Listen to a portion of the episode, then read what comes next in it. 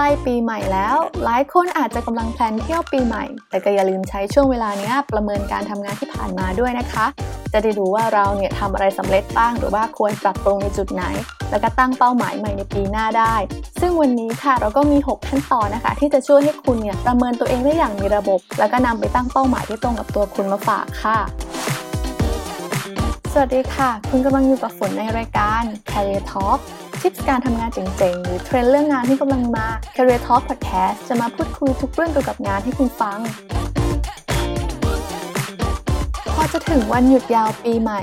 หลายคนอาจจะกำลังแพลนปาร์ตี้ปลายปี แต่จะมีสักกี่คนคะ ที่ใช้ช่วงเวลานี้คิดทบทวนสิ่งต่างๆ ที่ผ่านมาในรอบปี เพื่อวางแผนและก็ตั้งเป้าหมายสำหรับปีหน้า โดยเฉพาะเรื่องงานค่ะ ซึ่งการตั้งเป้าหมายที่ดีเนี่ยเราจะต้องรู้จักตัวเองให้ดีที่สุดก่อนค่ะ การประเมินเนี่ยจึงเป็นสิ่งสำคัญที่ทำให้เราได้รู้จักศักยภาพของตัวเอง โดยเฉพาะการประเมินในช่วงปลายปีค่ะ ซึ่งก็จะเป็นเวลาที่จะได้ทบทวนผลงานตลอดปีที่ผ่านมาว่าเป็นยังไง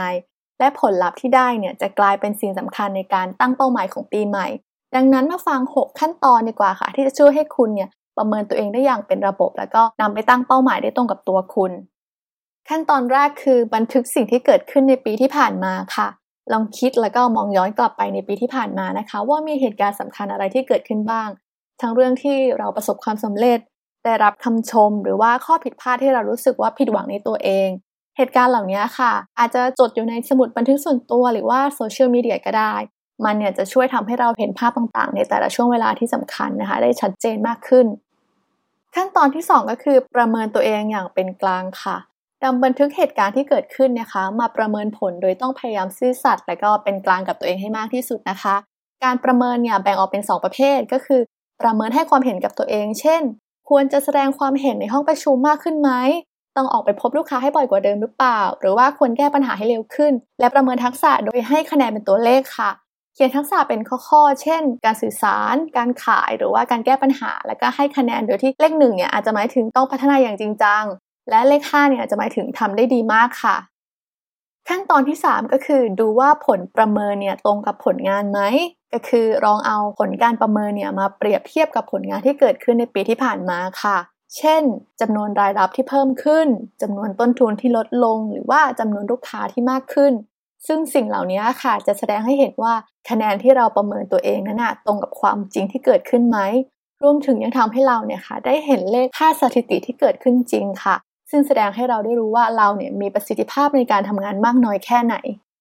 ขั้นตอนที่ 4 นะคะ ก็ลองมาดูว่าผลงานเนี่ยตรงเป้าหมายที่ตั้งไว้ไหม ก็คือนำเป้าหมายที่ตั้งเอาไว้เมื่อต้นปีอะค่ะ มาเปรียบเทียบกับผลงานที่เกิดขึ้นตลอดปี ว่ามีเป้าหมายไหนเนี่ยที่เราทำสำเร็จหรือว่ามีเป้าหมายไหนเนี่ยที่มันล้มเหลว ซึ่งในเป้าหมายที่ล้มเหลวนะคะ เราก็ต้องย้อนกลับไปดูด้วยว่าทำไมมันถึงล้มเหลวเพราะบางครั้งเนี่ยแน่นอนว่าเป้าหมายมันไม่มีสำเร็จทุกอย่างหรอก ราะว่าบางทีเนี่ยการเปลี่ยนแปลงของสถานการณ์เนี่ยอาจจะส่งผลกระทบจนทำให้ต้องตัดสินใจละทิ้งเป้าหมายนั้นไปค่ะ ขั้นตอนที่ 5 นะคะก็คือการสอบถามคนใกล้ตัวนั่นเองค่ะเพราะว่าบางครั้งเนี่ยเราอาจจะประเมินตัวเองแบบหลงตัวเองค่ะ หรือว่าอาจจะประเมินตัวเองต่ำเกินไปก็ได้ เพราะฉะนั้นนะคะ อาจจะต้องลองพูดคุยกับเพื่อนร่วมงานหรือว่าหัวหน้านะคะ เกี่ยวกับผลการทำงานของเรา ว่าพวกเขาเนี่ยมีแนวคิดหรือว่ามีคำแนะนํำยังไงบ้าง พยายามฟังนะคะ แล้วก็นำมาประเมินตัวเองอีกครั้งค่ะว่ามันตรงกับเราหรือเปล่า